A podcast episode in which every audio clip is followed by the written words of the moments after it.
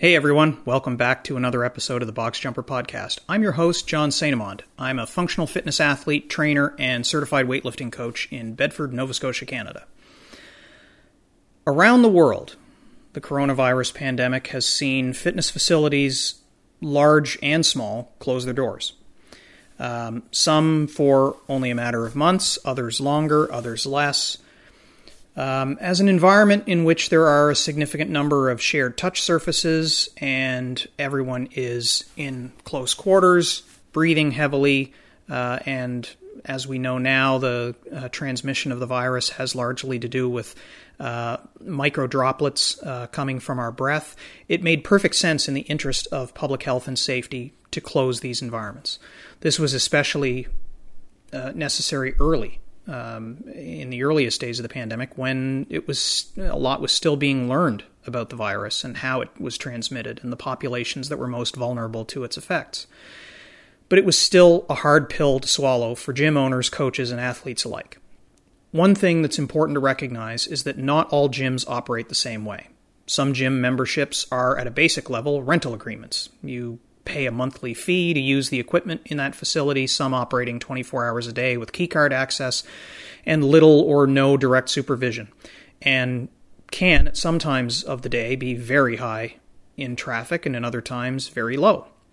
Uh, others are group class fitness experiences. Yoga, spin classes, dance, martial arts, Zumba, boot camps, high intensity interval training usually performed in much more limited numbers, maybe 10 to 30 or so, depending on the size of the facility, and usually under the supervision of one or more people leading a class or even coaching and correcting movement. Then there's a step down further personal training, handled one on one or in small groups. Despite these differences in how they operate, when the pandemic hit, it meant that they all had to close, at least for the time being. Virtually every community uh, is addressing the pandemic in variations of the same flavor. An initial lockdown used to minimize transmission to the highest degree possible, while health officials pored over the data available to learn as much as they possibly could about the virus. Only those businesses deemed essential remained open, and even those businesses radically and immediately instituted changes in their operations in order to protect the public. Changes in their hours, directional signage to control traffic flow, limits on the number of people allowed in their location at the same time, spacing markers to remind people to stay apart even when line, even when lined up to pay for something, uh, closing off certain areas of their business, moving to electronic payments only. The list goes on. My guests for a chat today are two of the most professional operators in the functional fitness space I've met in my travels so far. And I've discussed having them on the podcast a number of times, uh, and for various reasons, it just hadn't happened yet. And then came the pandemic. Uh, when I saw the work that they were putting into getting their gym ready to reopen once health officials gave the industry, in our province anyway, the green light, I thought there, there that might be a specific angle for our discussion that people would find interesting. How do you open a gym safely under today's circumstances? What are the measures that you have to put in place? How disruptive are they? How do you get members to actually follow these new measures? Dave Rafuse is the owner and founder of Blended Athletics in Dartmouth, Nova Scotia. Jason Davis is a longtime management consultant who worked with Dave frequently and ultimately joined Blended a couple of years ago, taking on a full time role that would allow him to help Dave build the business from the inside. And a lot has happened in that time. Blended has grown its membership, expanded and renovated its facility, added full time and part time staff to an already impressive team, added programs, and was just working on another renovation when the closure brought about by COVID hit. Like many community minded gyms, Blended moved its members online using the tools and technology we have available today, but also immediately started plotting a safe return to their physical space. So, in 10 seconds, I talked to Dave and Jason about what that planning looked like and how getting back into the gym has taken shape while implementing thoughtful health and safety measures to protect members, staff, and the public at large.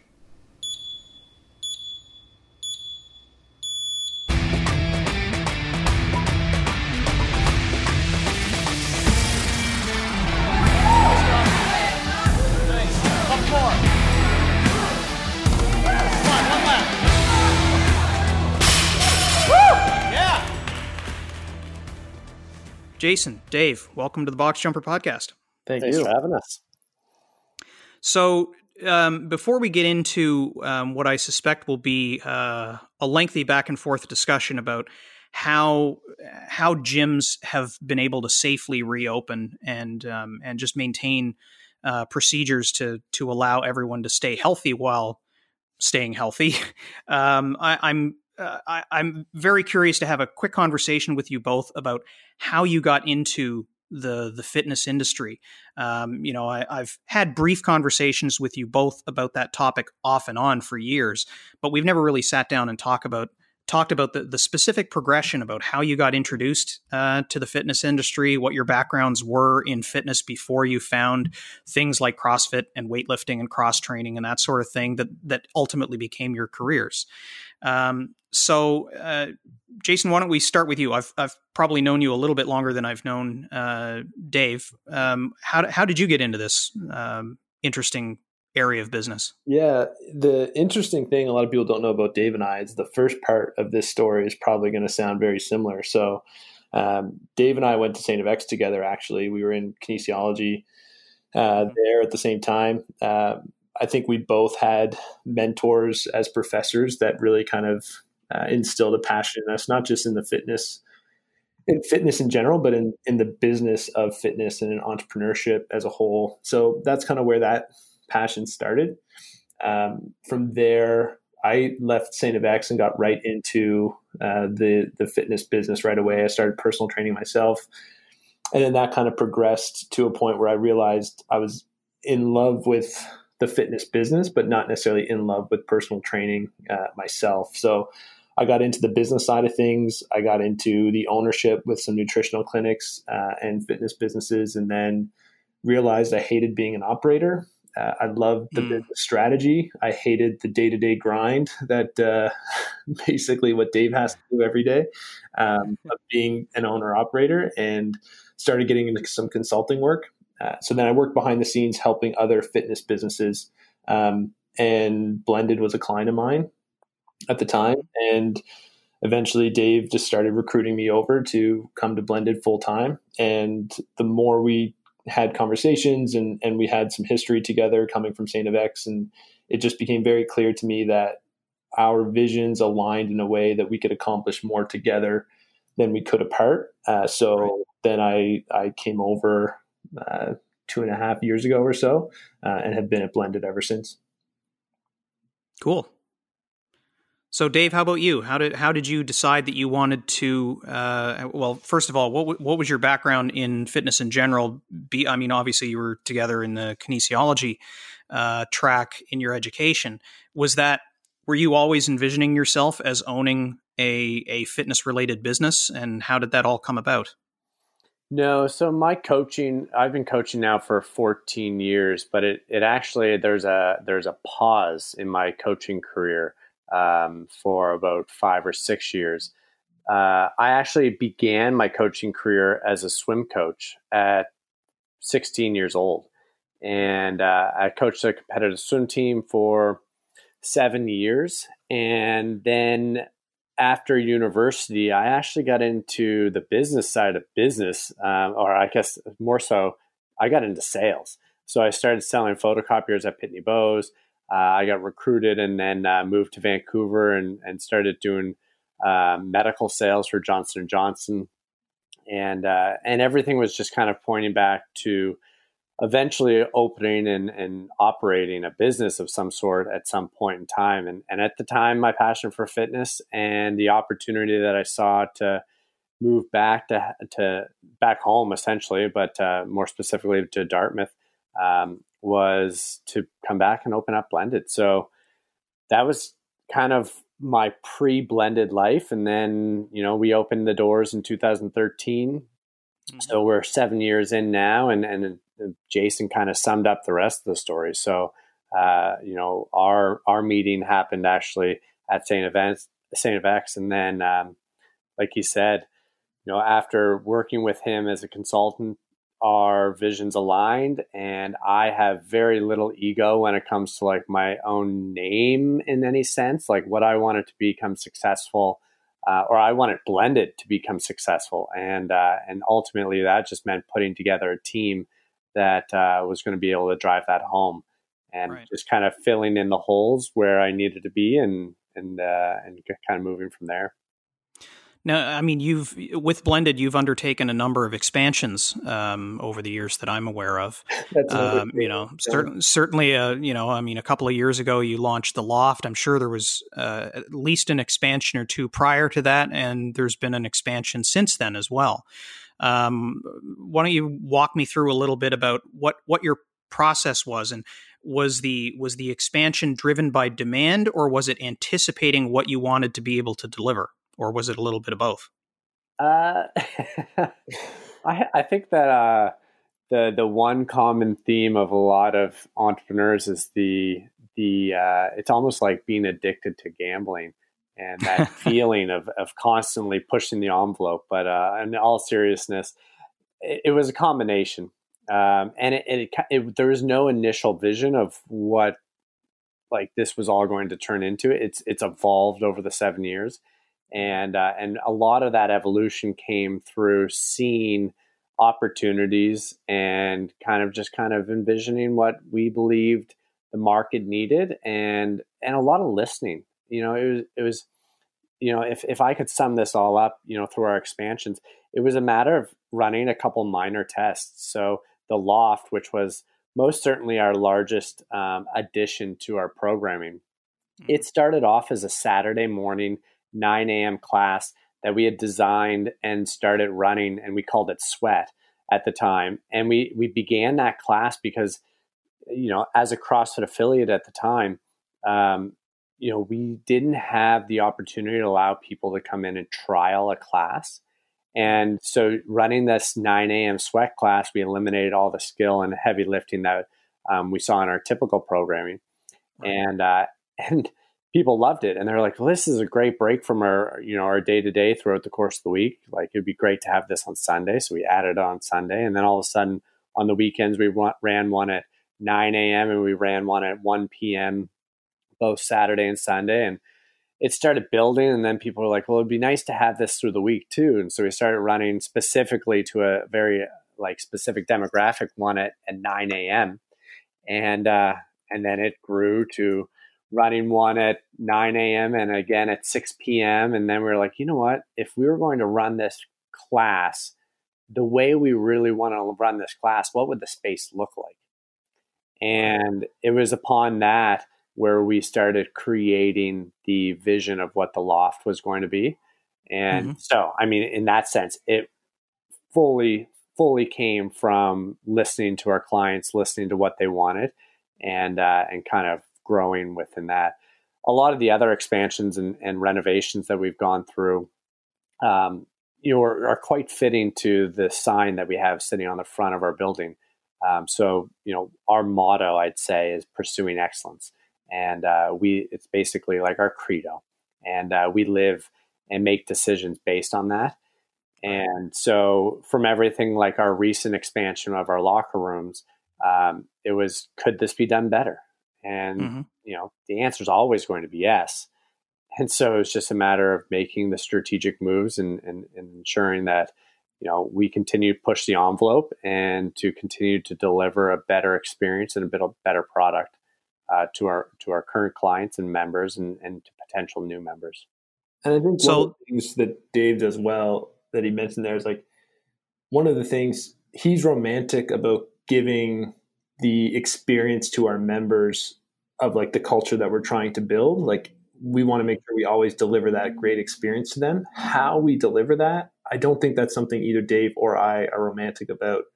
And so if it comes to like making the decision to leave crossfit about a year ago or offering new services in our program like dave's very open-minded to the future, which I think has helped him in his listening and and helping mm-hmm. that direct where these renovations and expansions go, and have it be like about the experience to our members and creating that culture, and less about getting romantic about how we deliver on that. Right. How many programs? Uh, I mean, if if you think of them in an an insular way, which you you may not, because they certainly have crossover with one another but um, you know at least internally a- as you identify a program how many programs do you currently run in your facility we run two um, our general basis is, is strength, period.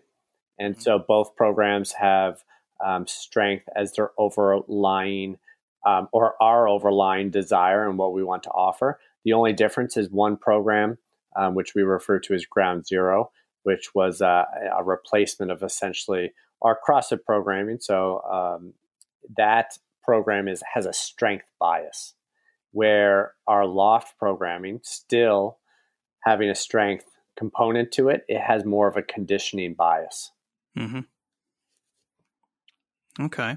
And uh, uh, how many members are you serving currently? Today or pre-COVID? well, that that was going to lead to my next question, but yeah, let, let's talk about like what what how were things sitting before COVID interrupted your plans? Great. We were expanding and renovating and spending a lot of money doing it.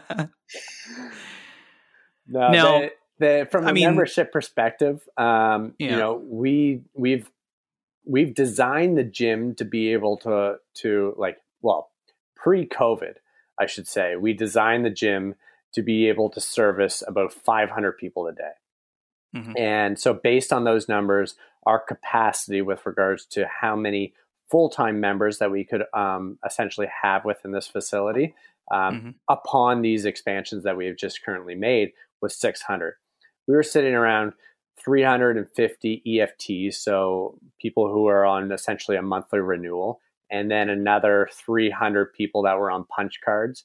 And those individuals would vary from anywhere from like using it from you know a couple times a month if they traveled and they, they were simply here on travel to you know one or two times a week. Um, and then a big part of our business that often goes uh, you know off to the side when in a, in a lot of these conversations is personal training. We, we do quite a bit of that. So we pre-covid we were doing about uh, was it about 300 hours jason somewhere Yeah, in or around there hours.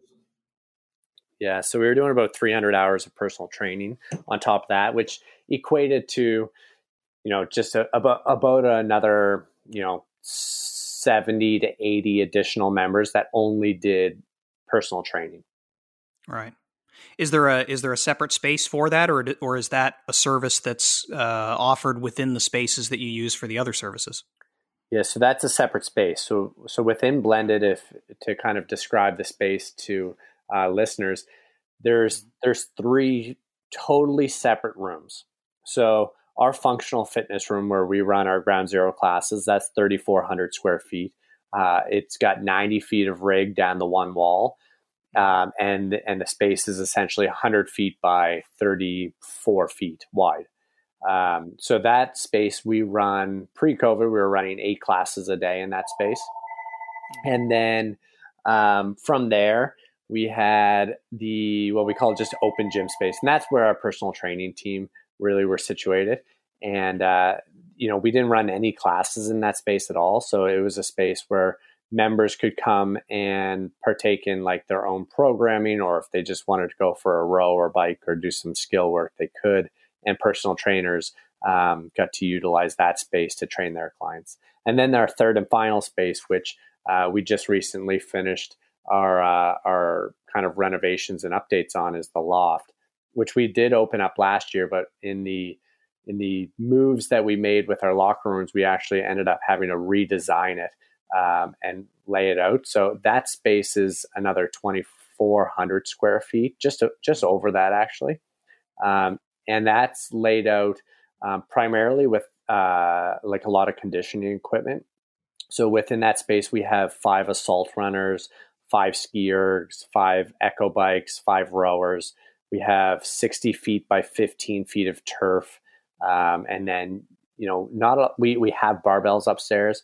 We don't utilize them to the same extent we do downstairs, but we Right. use a lot more kettlebells, dumbbells, um, and, and typically we use plates, but just as plates.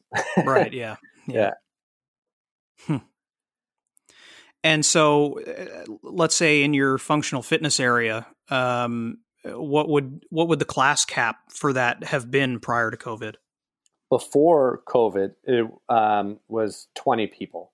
And now, right now, we're operating at 12. So we have 12 squat racks within the space. So one of the things, mm. and this is going to kind of dig into where you want to take this conversation. So if it's okay yeah. to kind of go there right oh, away, yeah, I guess absolutely is uh, one of the things as we were making our post-COVID protocols and how we wanted to operate and run our classes was we did not want to interrupt client experience. That was our number one thing. So every single move that we were making as we were working on a reopening plan was how do we do this in a way that either improves the client experience from before we had to be shut down or at least allows it to remain the same. So when we looked for at like our temporary class, I mean it's 3,400 square feet. So if you really wanted to do that remote in six foot by six foot blocks, if that's what people are kind of using as their guide guiding range, is like right. we could fit a ton of people in that room. Uh, we decided on 12 um, because it allowed us to provide every single person with a squat rack. Mm-hmm. Where the programming has a strength bias, we thought that that was a necessity. And it is because it's a, a strength bias program, and, and one of the things that we uh, you know we fond ourselves like we we believe is why people come here is coaching and being able to put 12 people into that room allowed us to have a coaching designated area that was far beyond that that would be considered necessary. So our coach has essentially a, a six foot by 100 foot lane that wor- works its way the entire length of the gym. And they also have a dedicated 10 foot by 30 foot square that as people are kind of um, funneling into class and stuff, that's their square. Mm-hmm. That's their safety net, right? Right. So when they're within that square, no one else is allowed in that square. That is their coaching square, where our members have their own dedicated like uh, square where they're training in, and we don't interrupt that space. They don't interrupt the coaching space. That's their safety spot right now. Right how soon i mean uh, you know we're we're now we're recording this on june 16th um, a full uh, a little over three months after the lockdown started here. Uh, i know it's a, a, little bit different in every part of the country but certainly in nova scotia we were shutting down in around march 11th um, how how soon into the lockdown were you already making moves to prepare for the reopening? Five days before we closed Good for you. Yeah, we uh, we started the week before we had to close. Um, we have a daily hut, like a manager's huddle, so our senior team meets every single day, mm-hmm. um, and it's it's a, it, we can we call it a stand up meeting. Um, it's typically done like this morning. I wasn't in the gym when we did it. It was on a phone call, and uh, and and Jason and Kim and Riker um, were on the call as well, but they were all here at the gym, and uh, and I essentially called into it. Anyhow, besides the point, we actually extended that meeting um, into an hour long meeting um, every single day, the whole entire week before COVID. We had to close our doors for COVID, and it was at that point where we actually started not only like i mean re- the reality of it is is the protocols that we were implementing the week before we closed are some of the same protocols that we still have in place today as we've reopened. Right. Mm-hmm.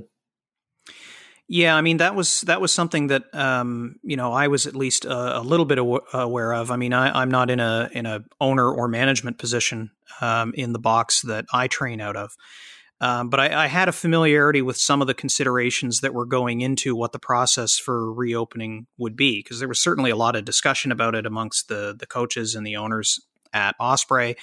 But there was also a lot of discussion uh, among the members of the community online about what what a reopening would look like, what some of the restrictions might be, and in particular, one of the discussions that came up very frequently was how, at least initially. When the orders came to close, um, all fitness facilities were kind of lumped into one big, broad, general category. And the question then was okay, well, when the time comes to slowly start reopening things, um, you know, will the uh, health and safety officials uh, make any kind of distinction between the different types of fitness facilities based on the services that they offer and, and the specific nature of that service delivery, as far as how it might impact the health and safety of the clientele that would be coming back. Um, and I know some of those discussions occurred uh, here as well. So, I mean, when you when you think about the you know the the functional fitness model where it's a small coached class uh, typically, the the way that these gyms operate is to have members reserve uh, their place in class, and so you would have a certain number of bodies that were going to be in the room as a max, with a coach observing and and correcting movement. So these types of facilities were already in a kind of a, a, a pretty good position to be able to enforce um, some health and safety measures that you could anticipate being necessary when coming back um, while the pandemic is still uh, a concern. Um, so were were some of those discussions? I understand there were some industry consultations that occurred uh, in the weeks leading up to the reopening that allowed gym facilities to come back. How much discussion focused on how different facilities operate? Uh, I would. I mean, I'll tell you my opinion. It's easy to look back on hindsight now. I never. It was never a concern to mine of of having the government come out and say certain gyms can open, certain gyms can't. Like I never thought that was going to be a possibility. Um, just looking at it through their lens and and seeing what was happening throughout the rest of the country and the world. I think one of the benefits we had in Nova Scotia was because our outbreak started so late. Um, our recovery happened late as well, which allowed us to see how other places around the world were reopening, what was going well, what was not going well. Uh, mm. So I my guess was always that they were going to allow all gyms to open at the same time under mm-hmm. the same kind of policies and procedures.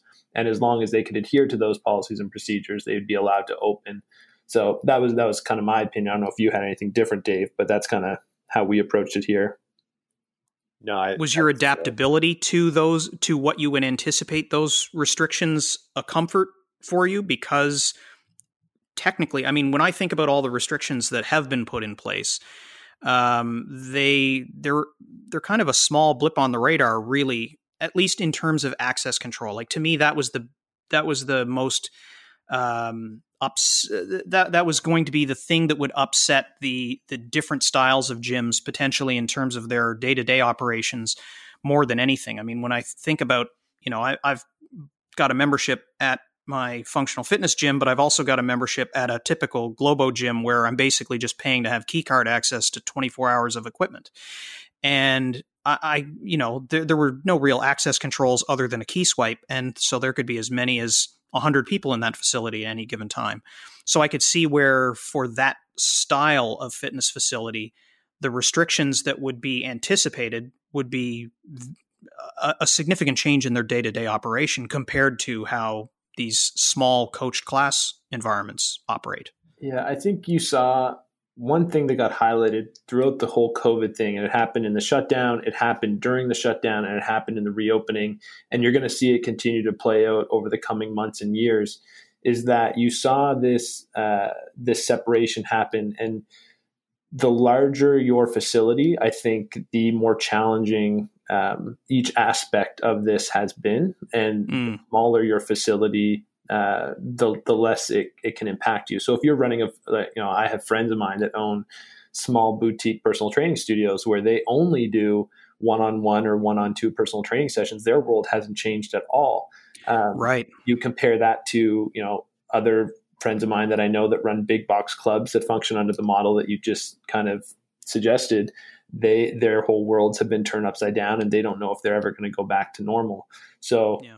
Um, yeah i definitely think one thing that got highlighted was the larger your facility the more the more obstacles you need to overcome and the, and the premise of what that uh, what that business offering is i mean when when you're specifically offering small group classes with a coach in the room that's a very different prospect than uh, just access to equipment in an unsupervised or largely unsupervised fashion.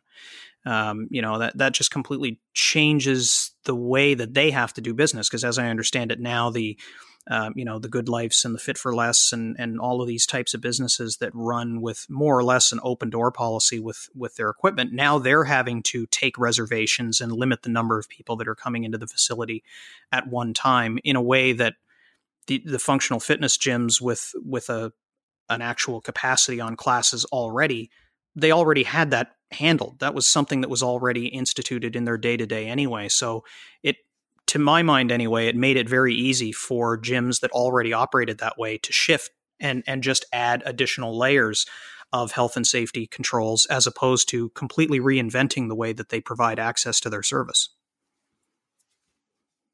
Yeah, and I think to Jason's point, um, where we kind of ended up sitting is we're kind of an in between.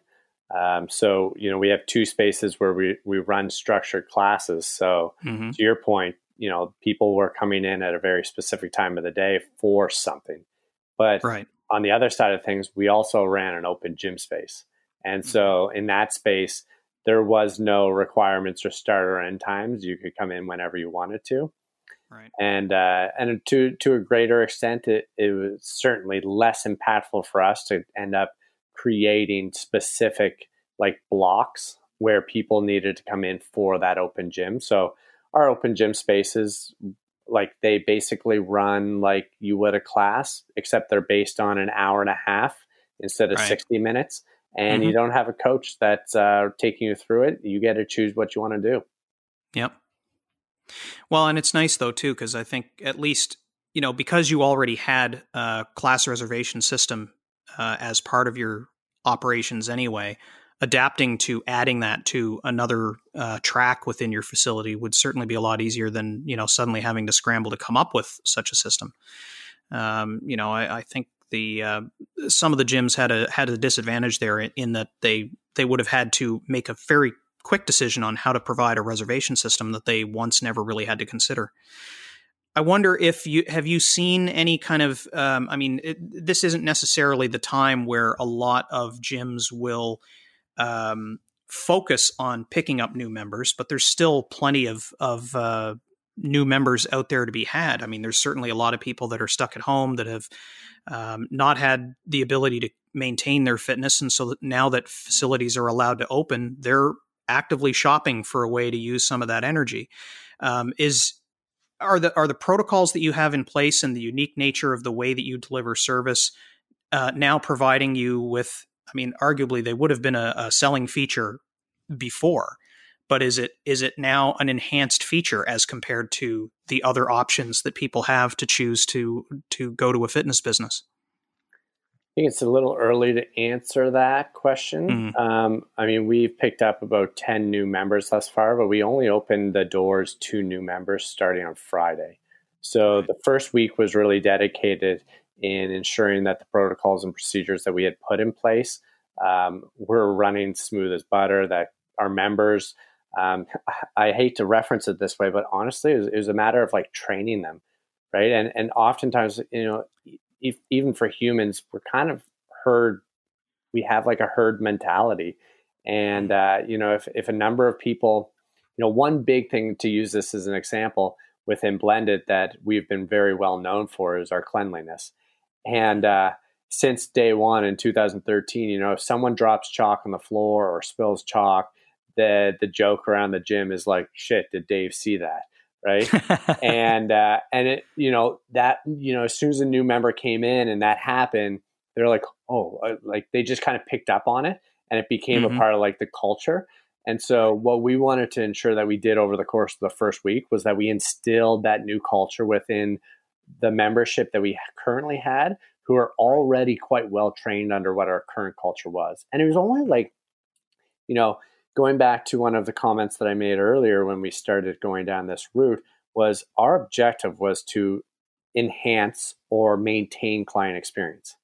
Mm-hmm. And so the things that the client needed to do with regards to changing their current habits and routines ended up being very, very little. Um, yeah, I was going to ask what what does their process look like now that differs from what their process looked like before? Yeah, it's uh, so. I mean, if, to walk you kind of through it um, mm-hmm. as they enter the door. So they're allowed to enter the facility 15 minutes prior to their start time, so their session mm-hmm. start time. whether that's class or open gym. Um, so we have someone at the front desk. Um, when the individual comes in, they step into a disinfecting mat. Um, so it's essentially a mat full of disinfectant, which cleans off their shoes. Mm-hmm. As they're standing there, the guidelines with regards to the the um, government guidelines that have been put in, in place with regards to not traveling and and and so on and so forth um, are there listed. And you know those are one of the things that they have to kind of check off as they walk through the door. Yeah go through the checklist of symptoms and and other con- considerations. Exactly. And then right. um, we installed a sink in our lobby. So um, in order to again not in like not create a hassle where people had to go you know our the majority of our uh, the sinks and changing rooms and stuff are on the second floor and blended. So instead of having everyone go upstairs to the locker rooms in order to wash their hands, we wanted to make it super easy for them to be able to like walk into the gym, wash their hands right away because that was made so so clear from all of the um, specialists out there that that was the number one thing that we had to kind of do along with social distancing. Right. So we installed a sink right in the lobby. They walk over to the disinfecting mat. They walk over to the sink, they wash their hands, and then we have a table set up um, like in the lobby, and the table's filled with individual spray bottles and cloths, and you pick up your mm-hmm. individual spray bottle and cloth, and then you're directed to the gym floor that you're heading to for the day. So, whichever class or session that you've signed yourself up for, you'll then be pointed to go to, you know, ground zero or the loft, and you head out onto that floor space. Um, the coach uh, who's coaching the class is on the floor, and to to ensure that the class flowed really smooth and that there wasn't any um, major holdups or like you know getting in people's spaces as you walk through the door the coach will direct you and be like here are the things that you need for the class and and we would the night before we set up your square so if you need a rower for example well, right. there's not a male and a female rower. So we put right. rowers at your square, but yeah. things like barbells. So, mm-hmm. you know, you might need a men's bar or you might want a women's bar or you might want a training bar. So when you walk in the room, it's like, you'll need a barbell today. Um, you know, grab the bar. And so like, as people are funneling into the room, they're also getting their square, the equipment that they need for their, their space. Um, mm-hmm so that there's not like a massive like we're all going to the bar to get our barbell at the same time. Does that mean there's plates in their stations as well? No. So we've kept uh, we have three different spaces to get your plates from, hmm. um, similar to the getting your barbell. Um, right. If it's it's like grab a couple plates to have at your station that you'd want, based on the fact that today's workout has yeah, you know snatch 10, versus deadlift makes yeah, a big difference. there's ten hang power cleans in today's workout, and we want you to stay unbroken with them. And so it's like, okay, so I'm going to need probably like a 10, maybe a 15, 25, but I'm certainly not going to need like, you know, 400 pounds of bumper plates. Right. Okay. And I think that experience that Dave's talking about, going back to like the, you know, originally you talked about the opportunity of new members. I think that's this. This is a an issue that a lot of gym owners will struggle with for the next number of months, and it's really going to be interesting to see how this plays out long term. Mm. In that balancing the opportunity of taking advantage of what exists in the market right now in terms of new members with delivering an amazing experience for your existing clientele base.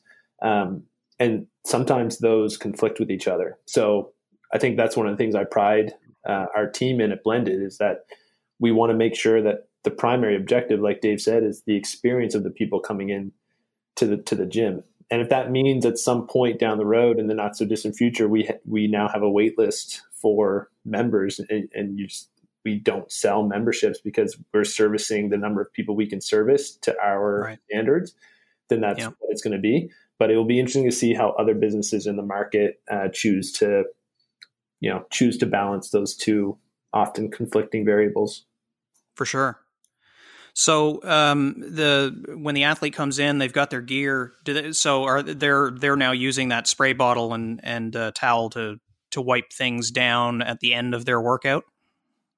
Yeah, so they'll wipe all of their gear down. Um, But then after all the athletes have left the space, um, mm-hmm. our coaches um, and our staff then fog the space. Right. So things like, you know, it's really, really difficult, you know, and this is one of those things where we went back and forth um, when we were originally creating our protocols, you know, to create an experience and to make people feel safe. So how do you put, how do you wipe down a wall ball and then put the wall ball back into its place and not contaminate that wall ball? Mm. You know, we want you to wipe the wall ball down and do your best at, you know, cleaning it and, and stuff like that. But going to the extent of having a fogger and fogging down the space where we uh, store equipment or even like pull-up bars you know you could wipe down your pull-up bar but when you were through that workout you grabbed onto the side rig right right so those are those are things that i feel as though often go overlooked is like mm-hmm. well if you put you know there's been a i'm sure you've seen it and, and most of the listeners have of you know in the restaurant and they put the dye on the people's hands. And yeah. where did that dye end up over the course of a one hour meal? If you did that into in the gym right the amount of places that you touch is way more than what people would think about wiping down. And so one of the things that we wanted to do was after every class we wanted to have the ability to fog down the space do our due diligence in ensuring that the safety of our members and our staff um, you know, for the long term were there. And that meant that we would fog down, you know, the, the where we store so the like the plate tree, right? Mm-hmm. You put all you can wipe down all your plates, but when you put them back, they're still going to be fogged. Right. Hmm. Well, and it's nice that they get to take a little bit of ownership of the of the process um, in doing it that way too.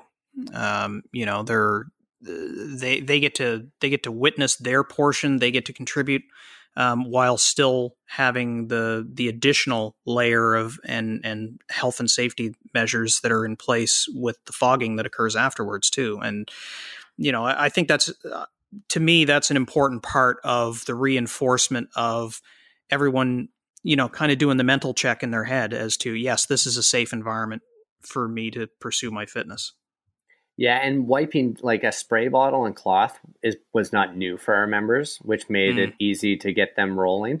The only difference is instead of having one bottle and cloth for two people and that cloth going through two classes, now that cloth is, you know, a one use cloth and the bottles when they come back out, um, we have a drop tray and so they put their dirty cloths into a laundry bin. They put their dirty bottles into um, the the bin, and then our coaches then spray down the bottles, top them back up with uh, the cleaning solution. They do the laundry. They roll up a new cloth.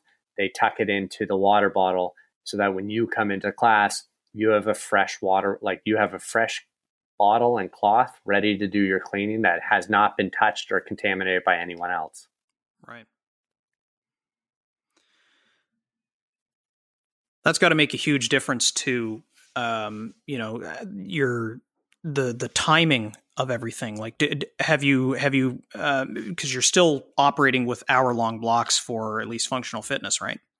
So has it has it changed how you approach the programming of those time slots to afford your members the the additional time for cleaning, or was that already factored into the way that you were programming originally anyway? We, yeah, it, factored, it, factored in. in. Yeah, we also have the luxury, so we have a beast, uh, a beast operator on staff um, in Kim, and she's been she's been amazing at like mapping out a lot of these logistics as well. Um, so we factored those in, like cleaning times before and after not only for our members, but then also throughout the day with with our coaches as well. So additional things that we don't do every class, obviously, but things like washing the floor, uh, things like that, making sure there's time throughout the day in between class schedules for the coaches to get in and do a, a more thorough deep clean as well. So all those additional cleaning times, whether it's micro or macro, have been factored into the schedule. Right. I guess because the the members were already used to participating in in that that uh, clean culture that you had already established, um, the you know, there, there, it must have been pretty easy for them to adapt, and and so the, the, you know, I would think that the feedback would be very positive because it's it's not requiring a whole lot more of them anyway, and they're still able to get the the same value of the service that they're they're there for in the first place. Yeah, it's it's. I mean, we're a week in, so the yeah. feedback thus far has been quite good, and uh, you know, our goal again was to ensure that none of this affected our our as very little like disruption to our member mm-hmm. experience. Right. It was important for us because you know when you have a business that has pursuing excellence on the front sign, um, it we tend to attract the type of people that that pursue excellence in, in their own way uh, in their life. And, and granted, that looks different for every single person that walks through that door. So there's people that, for example, want to train so that they can play with their grandkids longer. And there's people that want to train to make it to weightlifting nationals and, and everywhere in between.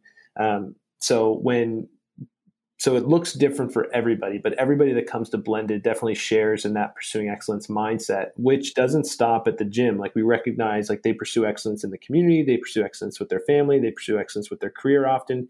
So we recognize that when people come to to these four walls, Dave often talks about Blended being like your third place. So you have your work, you have home, and when you come to blended like that needs to be a retreat for you like that needs to be an escape for many of our people and creating an environment where people can come in for an hour, hour and a half out of their day and forget about the craziness that's going on because we know what it's been like to deal with COVID 19 with the gym, but also recognizing that all of our members are dealing with the same type of stuff with their own jobs, with their own families, with their own kids. So, um, giving them that that space where they can come in and kind of forget, have things be as normal as possible for a brief stint during their day.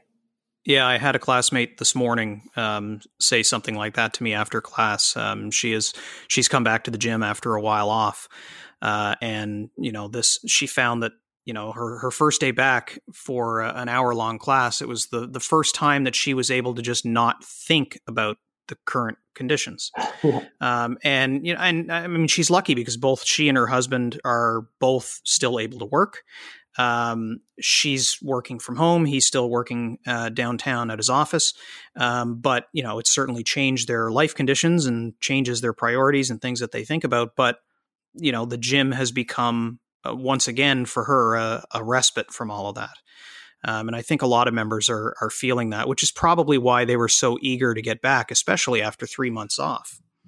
Um, you know, and, and everybody's kind of doing a, a, hard reset on what their capabilities are though which is which is a fun experience i'm finding. Even even i am and, and i've got the benefit of a gym in my garage so i don't really have any excuses to have lost a step in one direction or another. Um, but i still find that i'm i'm coming back kind of tentatively because you know in my garage i don't have somebody to compete with and it kind of changes my mindset when i'm working out now too. I think that that concept i actually did a, a phone call with a, a lady this morning that uh, is a potential client that's coming in to sign up for a membership here, and, and she hasn't trained in in years. And I said, you know, it was interesting because at this time, kind of, it's refreshing that everybody is almost starting in in the same spot. So I told her, you know, we've had yeah. who've been training for years, and took the last few months during COVID nineteen, and they're coming back now, feeling like I feel like I'm restarting all over again. So I think I think one thing people can take solace in is the fact that everybody's kind of in a similar boat right now. For sure. And, you know, I mean, what little change that we've seen, I mean, uh, in terms of our programming at, uh, at Osprey, I mean, we've, we've adjusted kind of the timetable a little bit to afford a little bit of a buffer between classes, but importantly, we've the, the programming has been adjusted to reflect the fact that people have been off for three months, and so you know there's certainly no nobody going for maxes right now, and and we as coaches are being very deliberate in the language that we're using when we're trying to help members make the right choices about what they're going to do within the workout and scaling options, uh, and so the, the, fact that they've been off for three months um, is I think they're feeling the difference, and that's helping them make really good choices as they come back and try to uh, build their strength and conditioning back up again. And fortunately, nobody's really going for it either. They they know what their limitations are after this much time off, or at least fortunately, most do. What are are there are there any um, specific things that happen behind the scenes that that uh, members may not really appreciate that have been challenging in being able to come back? There's a list. Start with uh, sleepless uh, nights. yeah, like Dave can definitely speak to this. It's different. It's it's different being in my chair compared to you know the one that puts his name on all the checks and all, all the paperwork. So there's a different level of stress that Dave has to deal with for sure. I would say both it was interesting like both internally and externally so like there were things going on behind the scenes within our team of blended mm-hmm. so within our staff whether it was our senior team or, or, and talking about our strategies and our plans moving forward or whether it was our our entire team with the service we were delivering to clients during the shutdown versus when we're coming back um, but also like externally and seeing other gyms and other business owners communicating and talking and and all the stuff that went behind the scenes at that level as well so both internally and externally there was a ton of moving parts um, behind the scenes that were happening to mm-hmm. get to the point of reopening given that you started planning for the shutdown before the shutdown was formally announced um, you know I, I would have to expect anyway that you've already made at least some plans for you know what what happens if there's another uh, retreat with respect to the the pandemic, whether whether it escalates to the same level that it was at previously, or whether things maintain themselves where they are right now for a while. Um, you know, it's it's got to kind of it's got to play with your your plans a little bit to some extent. You, are probably having to uh, stay a little bit more fluid with your plans than you might have been able to otherwise. Um, you know, is is it concerning at all to you, or because you've gotten your members back and you're able to to deliver the services that um, you want to be able to deliver to? Do you feel pretty good about things going forward uh, at this point, even with the slight unknown factor that might be hanging out there?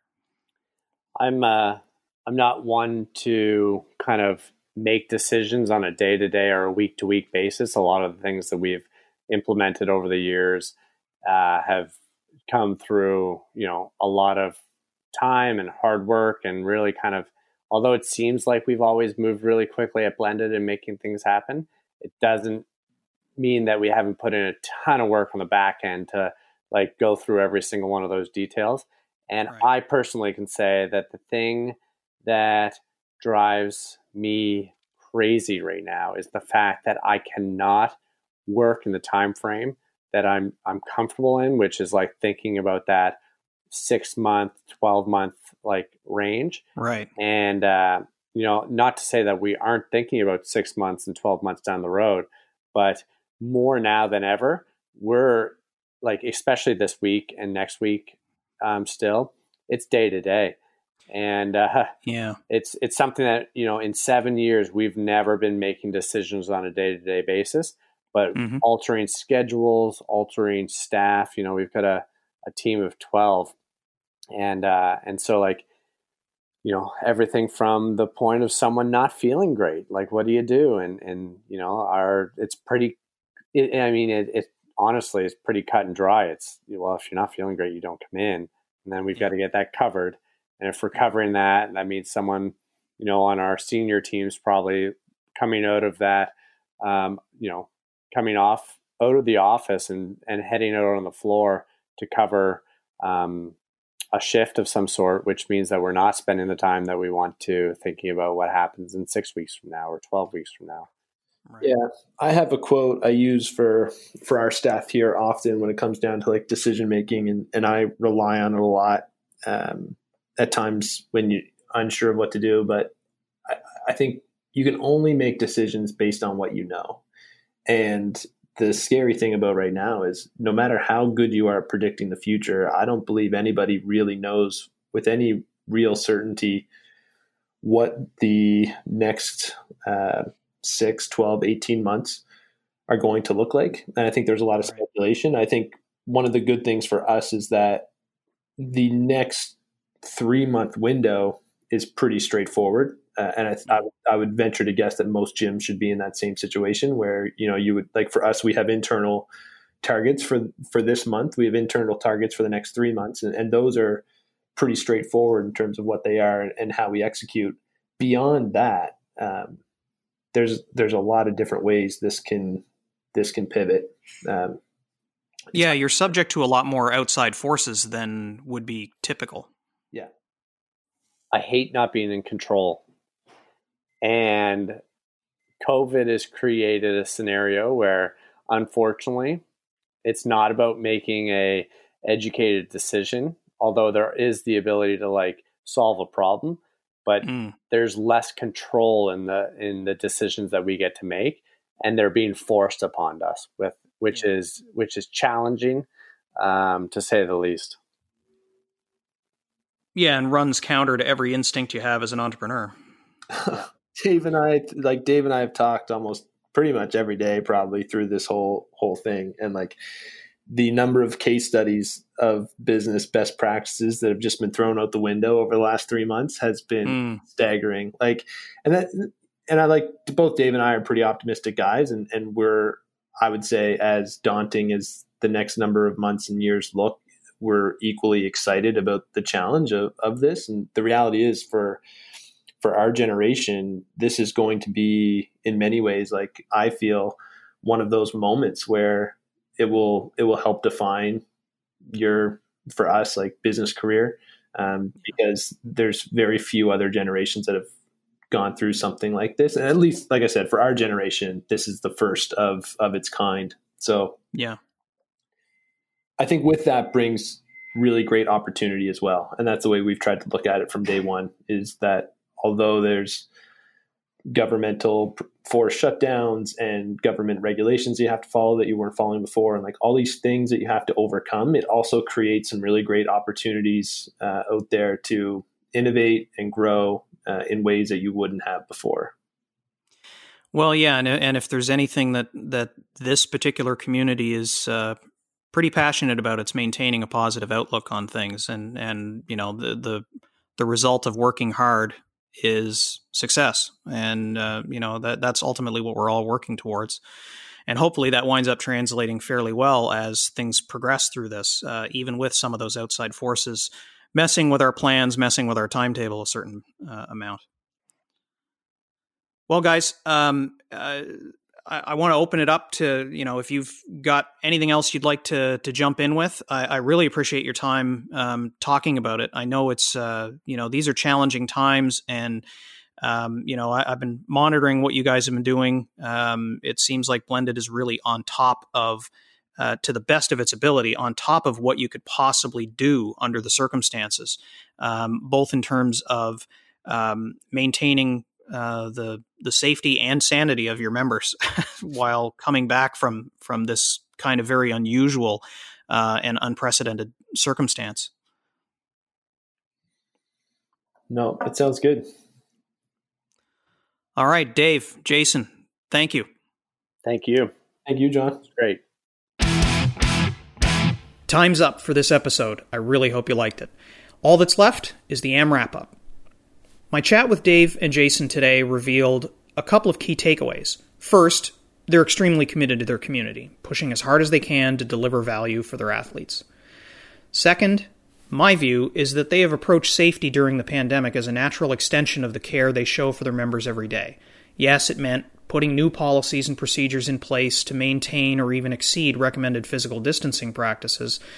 But what they are able to point to from their membership is that these new procedures were readily embraced by their members. Not because they had no choice and not because they were eager to get back into the gym, and undoubtedly they were, but because they've already fostered a culture of professionalism and safety that their members recognize and have internalized, making changes like these rather easy to absorb. Not every gym environment is so lucky. Compliance with safety measures has a lot to do with education and culture. These are important considerations because we're clearly not done with the pandemic.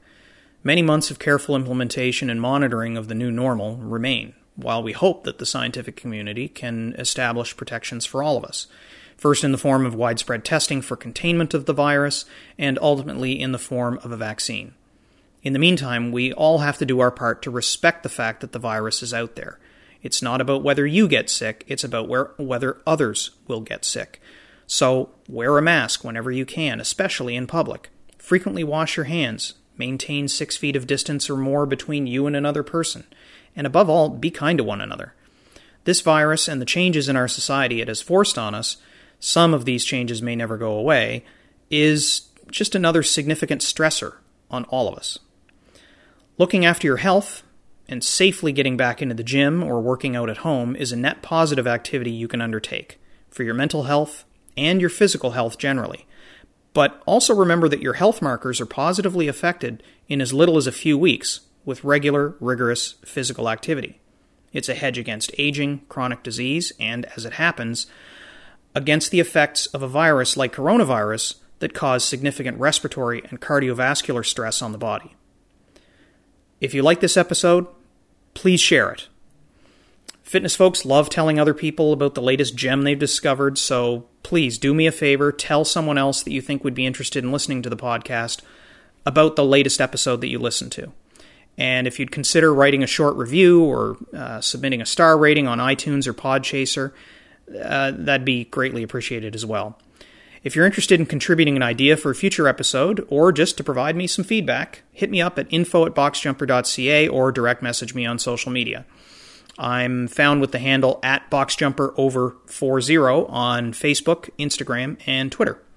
Be sure to subscribe on your favorite podcasting app so you get the next episode of the podcast automatically and join my mailing list by visiting boxjumper.ca for news and even some exclusive content. Thanks for listening. More to come on the Box Jumper podcast. Until then, stay healthy, WOD happy, and WOD often.